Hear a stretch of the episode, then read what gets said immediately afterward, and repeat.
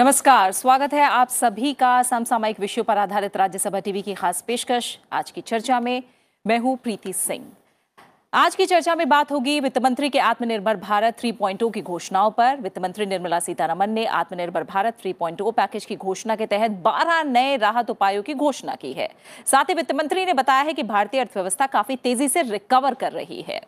आत्मनिर्भर भारत अभियान 3.0 के अंतर्गत दो लाख पैंसठ हज़ार अस्सी करोड़ रुपए के 12 राहत उपायों की घोषणा की गई है और इसमें रोज़गार स्कीम की भी काफ़ी चर्चा हो रही है इस तरह सरकार और आरबीआई द्वारा अब तक कुल देखें तो उनतीस दशमलव आठ सात लाख करोड़ रुपए के प्रोत्साहन की घोषणा हुई है और ये जीडीपी का पंद्रह फ़ीसदी है।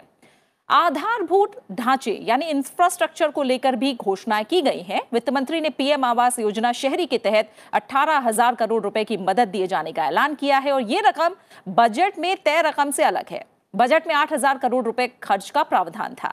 साथ ही कंस्ट्रक्शन और इंफ्रास्ट्रक्चर सेक्टर की कंपनियों को पूंजी और बैंक गारंटी के लिए 10 फ़ीसदी की परफॉर्मेंस सिक्योरिटी को घटाकर अब तीन फ़ीसदी कर दिया गया है। इसके अलावा हाउसिंग क्षेत्र के लिए अहम घोषणा शामिल है। जिसमें पहली बार घर बेचने में पहले जहाँ सर्कल रेट और वैल्यू रेट में 10 फ़ीसदी की छूट थी, जिसे अब बढ़ाकर 20 फ़ीसदी कर दिया गया है।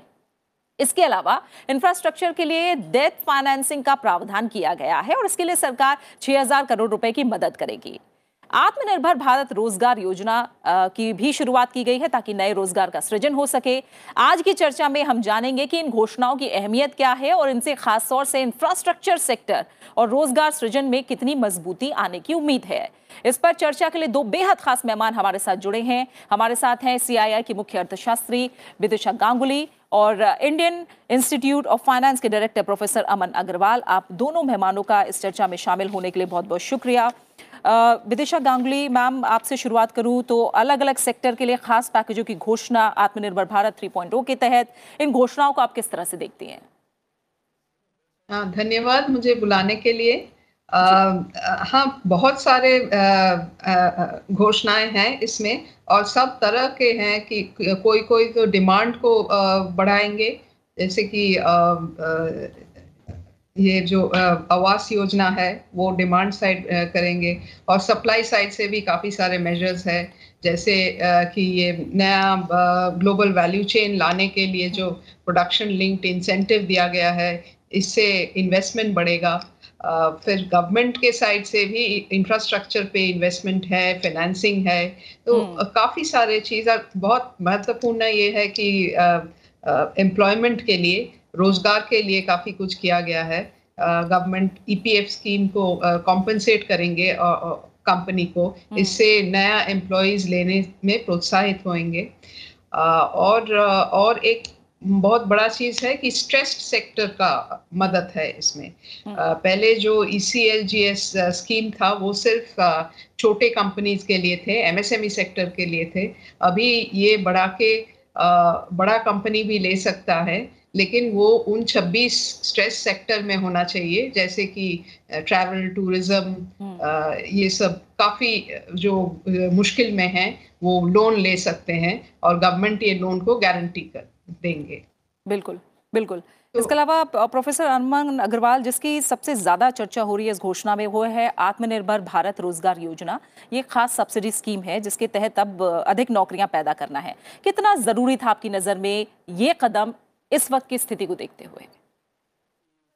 नहीं देखिए ये जॉब जो क्रिएशन है वो सिर्फ़ अभी की स्थिति नहीं हमेशा ही हम्म। अलग अलग देशों को भी देखा जाए अनएम्प्लॉयमेंट जो सबसे बड़ा चैलेंज रहता है जो बेरोजगारी जिसे हम कहते हैं तो जॉब क्रिएशन एक हमेशा एक सबसे बड़ा चैलेंज रहता है और अगर हम चुनावी मुद्दे भी देखें बड़े अलग सरकारों के पिछले साठ सालों के अंदर तो हर एक सरकार ने इसको मुद्दे को उठाया है किस तरीके से हम जो है जॉब्स कर सकते हैं।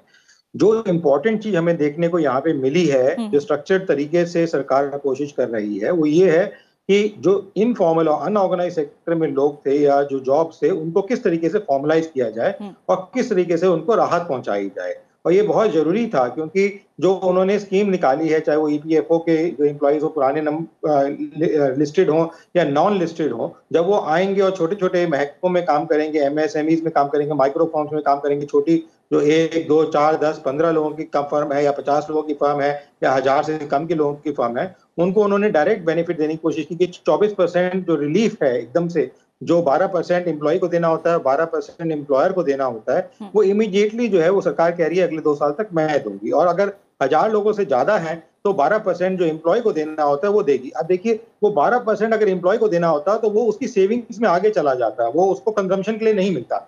अब जो वो पैसा है वो कंजम्पशन के लिए उसको मिलेगा। इसी तरीके से जो एम्प्लॉयर है जो हज़ार लोगों से कम की कंपनियों में काम का, जो काम कार्यकारी कर रहे हैं उसके अंदर जो उसके पास जो 12 परसेंट का जो सेव, सेविंग होगी अब वो अपने धंधे में वापस लगा सकता है या लोन ले सकता है या उसको बढ़ोतरी की तरफ़ ले जा सकता है। तो इससे बहुत जो कंजम्पशन और डिमांड की हम बात करते हैं वो दोनों तरफ़ से और एक स्ट्रक्चर तरीके से एक तरीके से लोगों को वापस सिस्टम में लाने की बात हो रही है हम्म। चाहे वो पहले से काम कर रहे हो या नए लोग काम पे ला रही कोशिश की जा रही हो और इसे एक चीज़ और देखने को मिलती है जो एमएसएमई सेक्टर है जिसमें माइक्रो और स्मॉल की हम जब बात करते हैं वो ज़्यादातर जो है अनऑर्गेनाइज में चला जाता है वो कभी भी निर्धारित तरीके से स्ट्रक्चर्ड फॉर्म में नहीं आता है और इसी को देखते हुए जीएसटी भी लागू किया गया, फिर जनधन अकाउंट भी खोले गए, और भी चीज़ें कोशिश की सरकार ने करने की पहले पिछले आठ, सात, आठ सालों में। बट इससे क्या होगा कि वो थोड़ा बहुत तो शिफ्ट कर पाए। अभी भी लोग आने में हिचकिचाते हैं। छोटे बिजनेसेस फॉर्मल फ्रेमवर्क में आने में हिचकिचाते हैं। अब जो इससे एक बेनिफिट जो मिलता है, जब इसी टाइप का कोई भी बेनिफिट मिलता है, चाहे टैक्स रिलीफ मिले, चाहे वो जो है मॉनिटोरियम का बेनिफिट मिले, जब लोन लिए जाते हैं छोटे बिज़नेस के तो इस टाइप के जो रिलीफ मिलते हैं कभी कभी इंसेंटिव बन जाते हैं जो स्मॉल बिजनेसेस हैं उनको फॉर्मलाइज करने के अंदर। और ये सरकार की कोशिश रही है किस तरीके से हम फॉर्मलाइज कर सके ताकि ज़्यादा से ज़्यादा लोग उस नेट में भी आए और उनको बेनिफिट से उनको मुहैया कर सके उनको जो है बेनिफिट पहुँचा सके। हम्म, हम्म, ठीक है। अब इंफ्रास्ट्रक्चर सेक्टर की तरफ़ अगर जो घोषणा है उनकी बात करूँ तो विदिशा कांगली मैम जो दो बड़े ऐलान है वो रियल एस्टेट सेक्टर के लिए किए गए हैं। एक एक करके अगर इन पर बात करें तो पीएम आवास योजना जो शहरी है, उसके तहत अट्ठारह हज़ार करोड़ रुपए की मदद का ऐलान है और ये रकम बजट में जो रकम है, उससे अलग है। प्रधानमंत्री आवास योजना के तहत जो अधूरे प्रोजेक्ट है, उन्हें पूरा करने का लक्ष्य है और हम जानते हैं कि 2022 तक हर गरीब के पास अपना पक्का मकान हो। ये भी लक्ष्य एक तरह से तय किया गया है। आम लोगों को घर मिलेगा इसके अलावा जो रियल स्टेट सेक्टर है और इससे जुड़े जो दूसरे सेक्टर्स हैं किस तरह का मुनाफा होगा और क्या एक तरह से माने कि स्मार्ट सिटी की तरफ़ दो कदम और बढ़ेंगे शहरीकरण होगा झुग्गियाँ हटेंगी हाँ ये बहुत ही ज़रूरी है कि हर आदमी को घर घर मिले और ये टारगेट है हमारा 2022 के लिए हम्म। उसके लिए गवर्नमेंट ने ये पैसा दिया है ये इससे काम शुरू हो जाएगा और इससे जो प्रोजेक्ट अनफिनिश्ड से वो भी ख़त्म होने वाला है और ये अच्छा काम हो रहा है इससे रियल एस्टेट सेक्टर को थोड़ा चेंज होगा और कितना एम्प्लॉयमेंट क्रिएटेड होगा क्योंकि कंस्ट्रक्शन हम्म। हमारे एक बहुत लेबर इंटेंसिव काम है इसमें बहुत सारे लेबर एंगेज होंगे जो माइग्रेंट लेबर पहले वापस चले गए थे उनको वापस लाना है। और हम्म। ये भी अच्छा चीज़ है कि ये अफोर्डेबल हाउसेस है। पीएम आवास योजना में जो घर बन रहे हैं ये अफोर्डेबल हाउसिंग है। इससे मतलब कम दाम पे मिलेगा। हम्म। और और एक जो मिडिल क्लास और उससे इकोनॉमिकली वीकर सेक्शन इन सब के लिए घर मिलेगा। ये एक बहुत अच्छा चीज़ है। और इंफ्रास्ट्रक्चर के लिए और भी पैसा दिया है इस अनाउंसमेंट में हम्म। जो अलग से एक इंडस्ट्रियल इंफ्रास्ट्रक्चर क्रिएशन किया है उसके लिए दस हज़ार आठ सौ करोड़ एलोकेट हम्म। किया है। हाँ। वो भी बहुत इम्पोर्टेंट है क्योंकि हमारा इंडस्ट्री तभी बढ़ेगा जब अच्छा इंफ्रास्ट्रक्चर मिलेगा उनको काम करने के लिए। तो ये भी बहुत अहम चीज़ है। बिल्कुल। बिल्कुल और दूसरी बात करें प्रोफेसर अमन इंफ्रास्ट्रक्चर को लेकर तो रियल स्टेट को लेकर अगर बात करें तो पहली बार जो घर बेचने वाले हैं वो सर्कल रेट और वैल्यू रेट में दस फ़ीसदी की छूट को बढ़ाकर अब जो बीस फ़ीसदी किया गया है क्या इससे ग्राहकों को फ़ायदा होगा और इस ऐलान का रियल स्टेट सेक्टर पर क्या असर पड़ेगा? क्योंकि ये ऐलान इनकम टैक्स रिलीफ के तौर पर किया गया एक तरह से।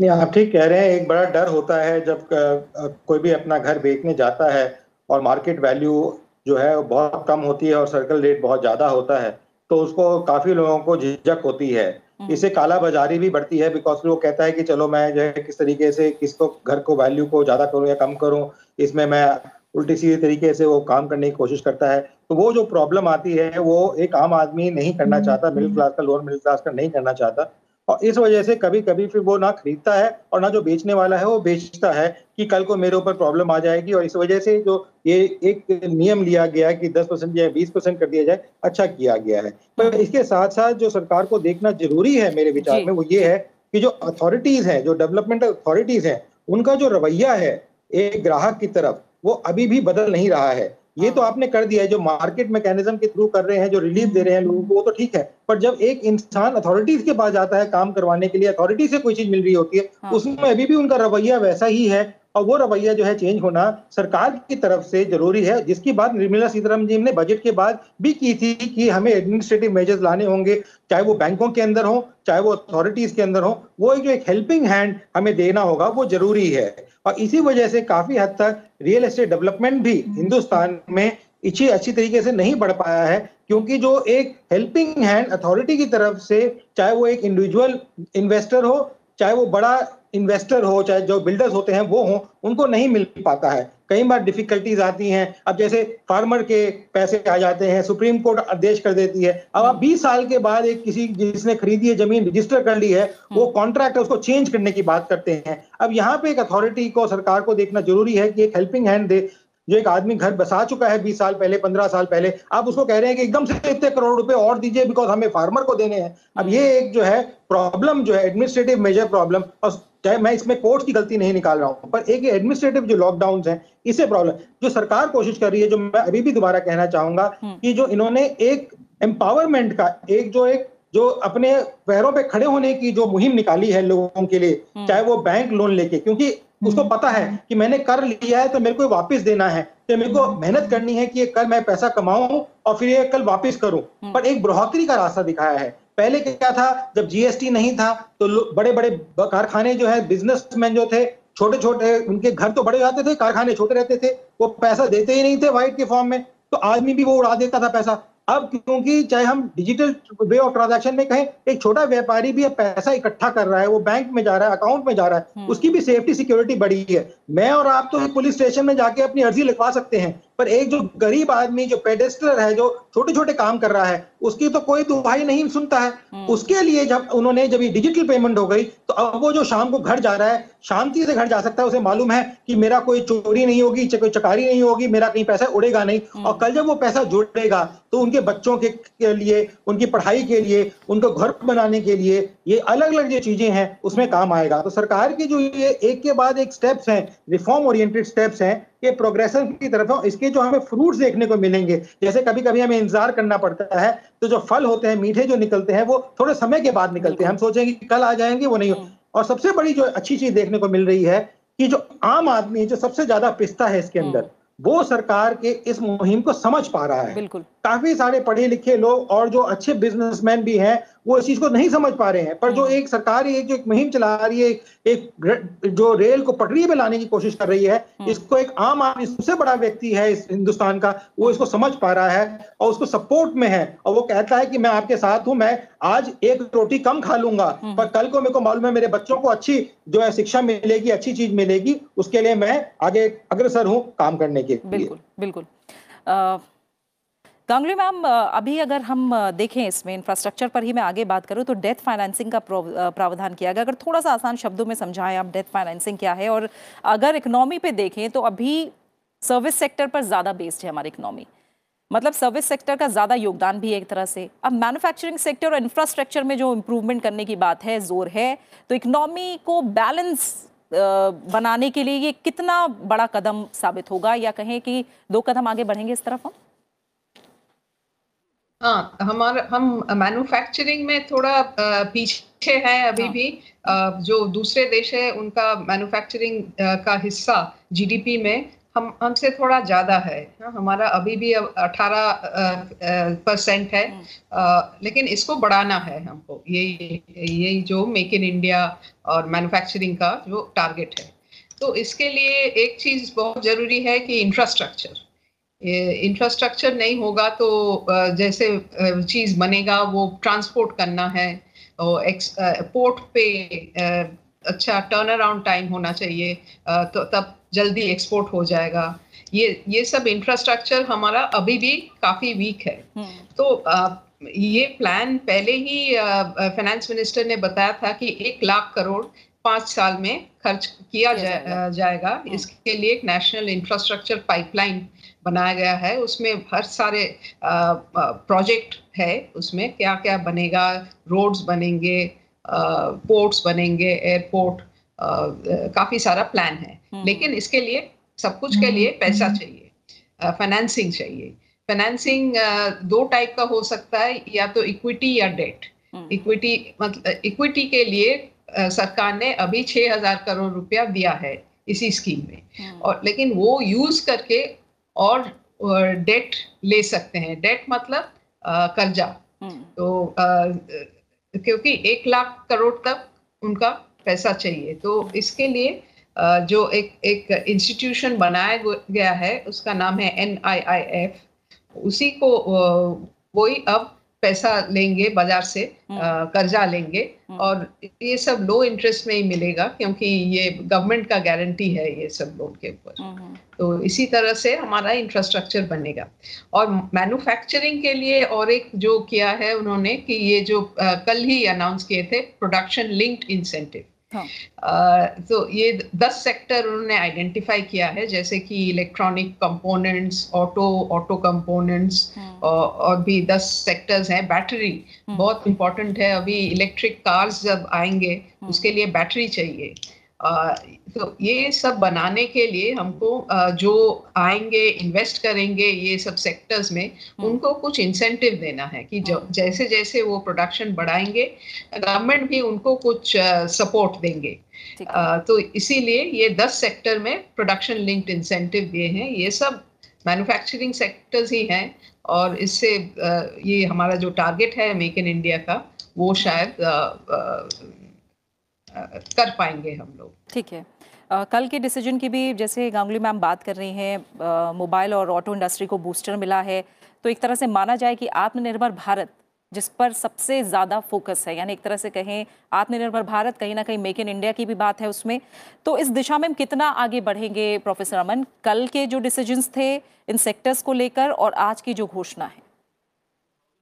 नहीं मेरे विचार में जो सरकार है आज नहीं 2014 से ही आत्मनिर्भर भारत के ऊपर हम्म। काम करती आ रही है हम्म। आज हम देखें अगर डिजिटल बैंकिंग की मैं जैसे बात की थी पहले अब हम रुपये को देखें जो पहले मास्टर कार्ड और हम वीज़ा की बात करते थे उसको भी अब ये थ्रेड देते हुए दिखाई दे रहा है। डिजिटल फ्रेमवर्क है एक छोटा आदमी भी अब इस समय पैसा ट्रांसफ़र कर पा रहा है ये नहीं क्या है नहीं ये आत्मनिर्भर भारत ही तो है जब हम बात करते हैं हम जब रोज़गार की बात कर रहे हैं, जब हम एफ़ इन्वेस्टमेंट की बात कर रहे हैं, निर्मला सीतारमन जी ने कहा कि 560 बिलियन डॉलर के करीब हमारा फॉरेन एक्सचेंज रिज़र्व है, सबसे ऊपर रहा है और ये बढ़ता ही जा रहा है। क्यों आ रहा है ये? क्योंकि बाहर के जो देश के कंपनियाँ हैं, वो आने को तैयार हैं, यहाँ पे आके चाहे मैन्युफैक्चरिंग करें, चाहे वो सर्विसेज़ दें, चाहे कुछ भी करें, वो करने को तैयार हैं। वो एक चाहती हैं कि हिंदुस्तान में आके बनाए और किसको बेचेंगी? ज़रूरी नहीं है कि वो बाहर लेके जाए। ज़्यादातर ये जो कंपनियाँ आती हैं वो उनको हिंदुस्तान ही सबसे बड़ी मार्केट मिलती है। बिकॉज़ हिंदुस्तान की जो नीड है जो रिक्वायरमेंट्स है वो अभी भी काफ़ी सारी हिंदुस्तानी कंपनियों ने जैसे मैडम ने भी कहा कि पूरी नहीं कर पाई मैन्युफैक्चरिंग पूरी तरह खड़ा नहीं उतर पाया है। इस वजह से उस नीड को कैटर करती हैं और आके यहाँ पे स्टैब्लिश करके यहीं के लोगों को देती हैं। तो ये आत्मनिर्भर भारत बनाने की बात है। और जो सेल्फ सफिशियंसी जिसे हम कहते हैं अंग्रेज़ी के अंदर हिंदुस्तान में पहले भी रही है। जब हम हमारे को हिंदुस्तान को इंडिपेंडेंस मिली उसे में हम 99 पर 98 99 परसेंट इम्पोर्टिंग कंट्री थे। हम्म। और हमारा जो रुपया था डॉलर से दो रुपए दो डॉलर का एक रुपया होता था। हमारा रुपया तो गिर गया पर अब हमारे में इसमें सेल्फ सफिशियंसी कोई चीज़ बनानी हो। हमारी सैटेलाइट यहाँ से लॉन्च होती हैं। पहले लॉन्च नहीं होती थी। हम्म। हमारे जो अंतरराष्ट्रीय में देखिए मार्स हम लेके गए वहाँ पे पहुँचा सबसे कम रेट में पहुँचाया। साइंस टेक्नोलॉजी वैक्सीन की बात हो रही है उसमें भी हमारी कंपनी ने सबसे पहले दिखाई थी। और हमारी कंपनी बनाने की कोशिश कर रही है। लोगों के साथ मिलकर बात हो रही है। हम्म। जहाँ तक हम देखिए कोविड का जो प्रभाव पड़ा सारे बड़े बड़े देशों पे भी पड़ा अमीर देशों पे भी पड़ा।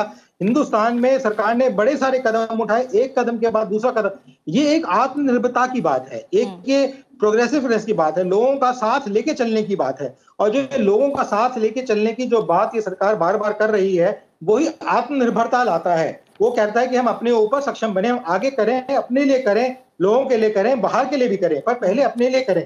तो ये जो आत्मनिर्भरता हम देखने को मिल रही है, और इसीलिए जो ये बैंकों के अंदर रिहायत दी जा रही है, रिलैक्सेशन दिया जा रहा है एमएसएमई के अंदर लोन्स का रिलैक्सेशन दिया जा रहा है, ये इसीलिए रिलैक्सेशन दिया जा रहा है कि जो एक क्रेडिट क्रंच इंडस्ट्री के पास आया हुआ है, जो उनके पास अपने खड़े होने की क्षमता नहीं हो पा रही थी किसी वजह से, अब वो उसको टाइम को लेके, वो फैसिलिटीज़ को लेके आगे अपने आप को आत्मनिर्भर बनाए, सब सब सक्षम बनाए और देश की प्रगति करें, अपनी प्रगति करें और आगे जो है बढ़ोतरी देखने को हमें मिले। और मूडीज ने भी जैसे निर्मला सीतारमन जी ने कहा उन्होंने 2022 का जो आंकड़ा दिया है, उसको 8.1 परसेंट से लेके 8.6 परसेंट जीडीपी ग्रोथ कर दिया है। जो इस साल का भी ग्रोथ फिगर नेगेटिव में था, उस नेगेटिव को भी ग्रोथ कम किया है और कुछ और आंकड़े आ रहे हैं जो और कम दिखा रहे हैं कि और कम होने की उम्मीद है। तो ये जो एक उम्मीद देखने को मिल रही है, इसीलिए देखने को मिल रही है कि जो हिंदुस्तान की जनता है, हिंदुस्तान के जो कारीगर हैं, जो हिंदुस्तान की इंडस्ट्री है, जो इंडिया इनकॉप के जैसे हम कहते हैं,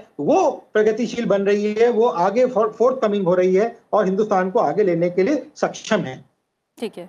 गांगुली मैम, आपकी नज़र में जो इंडस्ट्री है, यानी उद्योग जगत है, उसने इन घोषणाओं को और किस तरह से लिया है? और एक तरह से अगर हम देखें तो क्या इकोनॉमी आपकी नज़र में पुरानी परसेंटेज को जल्द ही वापस पाती दिख रही है? हाँ ज़रूर अच्छा ही सबको लगा है ये स्कीम क्योंकि इसके पहले बहुत चर्चा हो रहा था कि और कोई स्टिमुलस आएगा हाँ। या नहीं ये पता नहीं था लेकिन आज ये दिवाली के पहले सरप्राइज़ दिए हैं फाइनेंस हाँ। मिनिस्टर ने इसलिए सब बहुत खुश हैं हाँ। और ये भी बात बहुत अच्छा है कि इकोनॉमी बहुत बहुत ही अच्छा तरह से अच्छी तरह से टर्न अराउंड हुआ है। जब हम मार्च और अप्रैल में अगर देखें तो एकदम लॉकडाउन में एकदम नीचे चला गया था और पूरा फ़र्स्ट क्वार्टर अप्रैल में जून में नेगेटिव डिक्लाइन कॉन्ट्रैक्शन हो रहा था। लेकिन उसके बाद सेकेंड क्वार्टर और अभी थर्ड क्वार्टर में अक्टूबर नवंबर में जो uh, जैसा फिगर्स आ रहा है इंडस्ट्री में वो बहुत ही अच्छा है। और उम्मीद है अभी कि अभी सेकेंड हाफ़ में पॉजिटिव ग्रोथ होगा। और ये सब लोग अभी जो, पहले जितना नेगेटिव थे अभी सब चेंज होके काफ़ी ऑप्टिमिस्टिक सब नंबर्स दे रहे हैं। तो इंडस्ट्री काफ़ी खुश है इस पैकेज से। और उम्मीद है कि और भी हाँ, अच्छा दिवाली के मौके पर मुस्कान की एक वजह ज़रूर दी है। प्रोफेसर अमन अगर हम देखें इसमें तो किसानों की भी बात है कोरोना वैक्सीन को लेकर भी बात की गई है। यानी हर एक का ख्याल कहीं ना कहीं रखा है दिवाली के मौके पर। इसके अलावा चुनौतियों की अगर बात करें फ़िलहाल आप क्या चुनौती देखते हैं? किस दिशा में आगे बढ़ता आप देख रहे हैं फ़िलहाल? जो चुनौती सबसे बड़ी जैसे मैंने आपको पहले बताया कि एडमिनिस्ट्रेटिव मेजर्स की है। हम्म, हम्म। और जो निर्मला सीतारमन जी ने इस साल के शुरू में बजट प्रेजेंट करने के इमीडिएटली बाद भी उन्होंने रिकग्नाइज करी है। पिछले साल भी कुछ नवंबर के आसपास बातचीत हुई उसमें। वो हम्म। था ट्रांसमिशन का। बैंकिंग में तो उन्होंने थोड़ा बहुत ये चुनौती को कम होते हुए देखा है ट्रांसमिशन को क्लियर होते हुए देखा है। बट जो और सेक्टर्स हैं और इंडस्ट्रीज़ हैं वहाँ पे अभी भी हमें ये ट्रांसमिशन नज़र नहीं आ रहा है। इसी को सबसे बड़ी चुनौती है बिकॉज़ जो आप ये पैकेज ला रहे हैं वो आम आदमी तक कैसे पहुंचेगा हम्म। वो पहुंचेगा या नहीं पहुंचेगा ये भी एक बहुत बड़ी अटकलें लोगों के दिमाग में हमेशा से रही हैं हिंदुस्तान में कि ठीक है एक सरकार के बाद दूसरी सरकार आती है बड़ी बड़ी बातें करती है बड़े बड़े पैकेजेस देती है हम्म। पर मेरे पास तो कुछ पहुँचता नहीं है इस हम्म। सरकार ने पिछले छह साल में करके दिखाया है कि पहुँचाया है लोगों तक सहूलियत दी है पर अभी भी काफ़ी अटकलें हैं। जैसे मैंने आपको अथॉरिटीज की बात बताई और भी जगहों पे अटकलें आती हैं जहाँ पे सरकार को देखना ज़रूरी है किस तरीके से उस पाइपलाइन को स्मूथ करें ताकि जो पॉलिसी मेकिंग टॉप लेवल पे होती है मंत्रालयों में होती है डिपार्टमेंट्स में होती है उसका जो इफ़ेक्ट है एक आम आदमी तक जल्दी से जल्दी पहुँच पाए। अगर हम पुरानी स्पीड के हिसाब से देखें तो इस रिलीफ पैकेज को कम से कम तीन से छह महीने लग जाएँगे लोगों के ऊपर पहुँच जिसे हम कहते हैं धरा पे उतरने के लिए। पर अगर उसे हमें जल्दी करना है और जो हमें ज़रूरत है इस समय जल्दी करने की कि आखिर रिकवरी भी अच्छी हो लोगों को राहत भी टाइम पे मिले वो ये है कि जो अटकलें हैं जो जो बॉटल नेक्स एडमिनिस्ट्रेटिव मेजर्स ने क्रिएट कर रखे हैं हम्म। उसको किसी तरीके से निर्मला सीतारमन जी और जो मंत्रालय हैं उनको कम से कम करके और उनको निर्देश करें कि इमीडिएटली जैसे हमने कोविड के केस में देखा जहाँ रिलीफ देने की बात आई तो इमीडिएटली चाहे कोई मंत्रालय हो चाहे पुलिस हो चाहे कोई भी हो सब आके एक साथ काम कर रहे थे और पहुँचा रहे थे ऐसे बाकी मंत्रालयों को भी इस समय अपनी आ, अपने मंत्रालय होने की या डिपार्टमेंट होने की अथॉरिटी होने की ऐठ में ना बैठ के देख के एक सहायता कर देख के कि मैं किस तरीके से हिंदुस्तान की एक आम आदमी को आगे बढ़ा सकता हूँ ताकि मेरी जो पोजीशन है वो बनी रहे हम्म। वो करके देखते हुए हाँ। ये देखना होगा कि वो जो स्मूथनिंग है वो सरकार कर पाए बाकी मेरे विचार में और कोई अटकलें नहीं है ना पैसे की अटकलें हैं हाँ। हिंदुस्तानी के पास बहुत पैसा है करीबन 33 से 40 प्रतिशत सेविंग्स करते हैं हम लोग। हम्म। एक आम हिंदुस्तानी इतना जो है पेट्रियोटिक है। सरकार अगर उससे मांगे कुछ भी वो करने को तैयार है इतना भी दान देने को तैयार है मंदिरों को दान देता है मस्जिदों को दान देता है चर्चिज में दान देता है बड़ी बड़ी इंस्टीट्यूशंस बनती हैं तो पैसे की कहीं कमी नहीं है। बाहर के भी हिंदुस्तानी निवेश करने को तैयार है बाहर के निवेशक भी निवेश करने को तैयार है। हमें जो ज़रूरत है वो एक स्मूथनिंग की ज़रूरत है एक एडमिनिस्ट्रेशन जो उसको ठीक तरीके से आगे तेज़ी की तरफ़ बढ़ा सके और सरकार पूरा कोशिश कर रही है कि इसको आगे लेके जा सके। तो प्रोफेसर अमन अग्रवाल ने जिन चैलेंजेस की बात की है गांगुली मैम आप इसमें क्या जोड़ेंगी? किस तरह की चुनौतियाँ हैं? किधर किस दिशा में बढ़ रहे हैं हम आगे? अच्छा आ,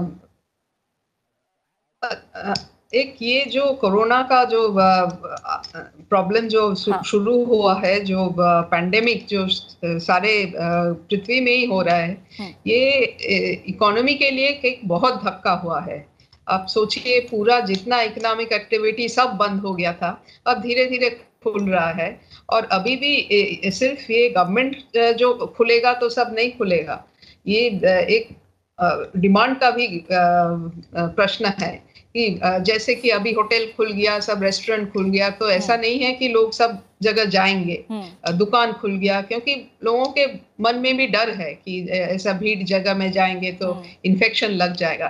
तो ये जो डर ये निकलने में बहुत टाइम लगेगा। शायद वैक्सीन आने से एकदम ये कोरोना केसेस कम हो जाए तभी ये डर जाएगा हमारे मन से। हम्म, तो ये सबसे बड़ा चुनौती है अभी की हेल्थ कैसे अ, ये एक तो ये कोरोना कैसे जाए और फिर हिंदुस्तान का एक बहुत बड़ा वीकनेस इससे एक्सपोज हुआ कि हमारा हेल्थ इंफ्रास्ट्रक्चर इतना है सब जगह लेकिन कोने कोने में अभी तक नहीं पहुँचा है। और गाँव में डिस्ट्रिक्ट में सब सब जगह हेल्थ इंफ्रास्ट्रक्चर बढ़ाना है। इस इसके लिए पैसा चाहिए और इम्प्लीमेंटेशन भी चाहिए। हम्म, हम्म, तो हम हमारा अभी हेल्थ स्पेंडिंग बहुत कम है वन परसेंट ऑफ़ जीडीपी से भी कम है। तो इसको बढ़ाना चाहिए। अ, अभी तो इमीडिएटली नहीं बढ़ेगा लेकिन चार पाँच साल में ये बढ़ाना चाहिए। तो हेल्थ एडुकेशन ये मेरे ख्याल में यही सबसे बड़ा चुनौती है हमारे लिए जिसके लिए अ, बहुत काम करना है। और स्टेट्स को भी काम करना है सेंटर को भी काम करना है उनको दोनों को एक साथ काम करना है क्योंकि ये अ, एक सिर्फ़ सेंट्रल गवर्नमेंट करने से नहीं चलेगा ये एकदम। गाँव में सब गाँव गाँव में ये करना पड़ेगा कि ज़्यादा हेल्थ हॉस्पिटल्स बनाना है। हेल्थ सेंटर्स बनाना है ये ये बहुत बड़ा चुनौती हमारे आगे बिल्कुल है। बिल्कुल और इसी के साथ जो आज का अंक है वो पूरा हो गया है। आप दोनों मेहमानों का बहुत बहुत शुक्रिया इस चर्चा में शामिल होने के लिए प्रोफेसर अमर अग्रवाल। विदिशा गांगुली मैम आप दोनों मेहमानों का फ़िलहाल बहुत बहुत शुक्रिया। और जैसा कि वित्त मंत्री ने कहा भी कि भारत की अर्थव्यवस्था मजबूती की ओर अग्रसर है और इस मजबूती को बनाए रखने के लिए ज़रूरी है कि देश में मांग बनी रहे लोगों के पास रोज़गार हो और उद्योगों को परेशानी ना हो। आत्मनिर्भर 3.0 के ज़रिए वित्त मंत्री ने इन्हीं उद्देश्यों को प्राप्त करने की कोशिश की है। उम्मीद है कि इसका सकारात्मक असर जो है वो भी जल्द ही हमें दिखाई देगा। इसी के साथ आज की चर्चा में फ़िलहाल इतना ही। इस कार्यक्रम को आप यूट्यूब पर भी देख सकते हैं अपनी राय और सुझाव साझा कर सकते हैं। फ़िलहाल इजाज़त दीजिए। नमस्कार।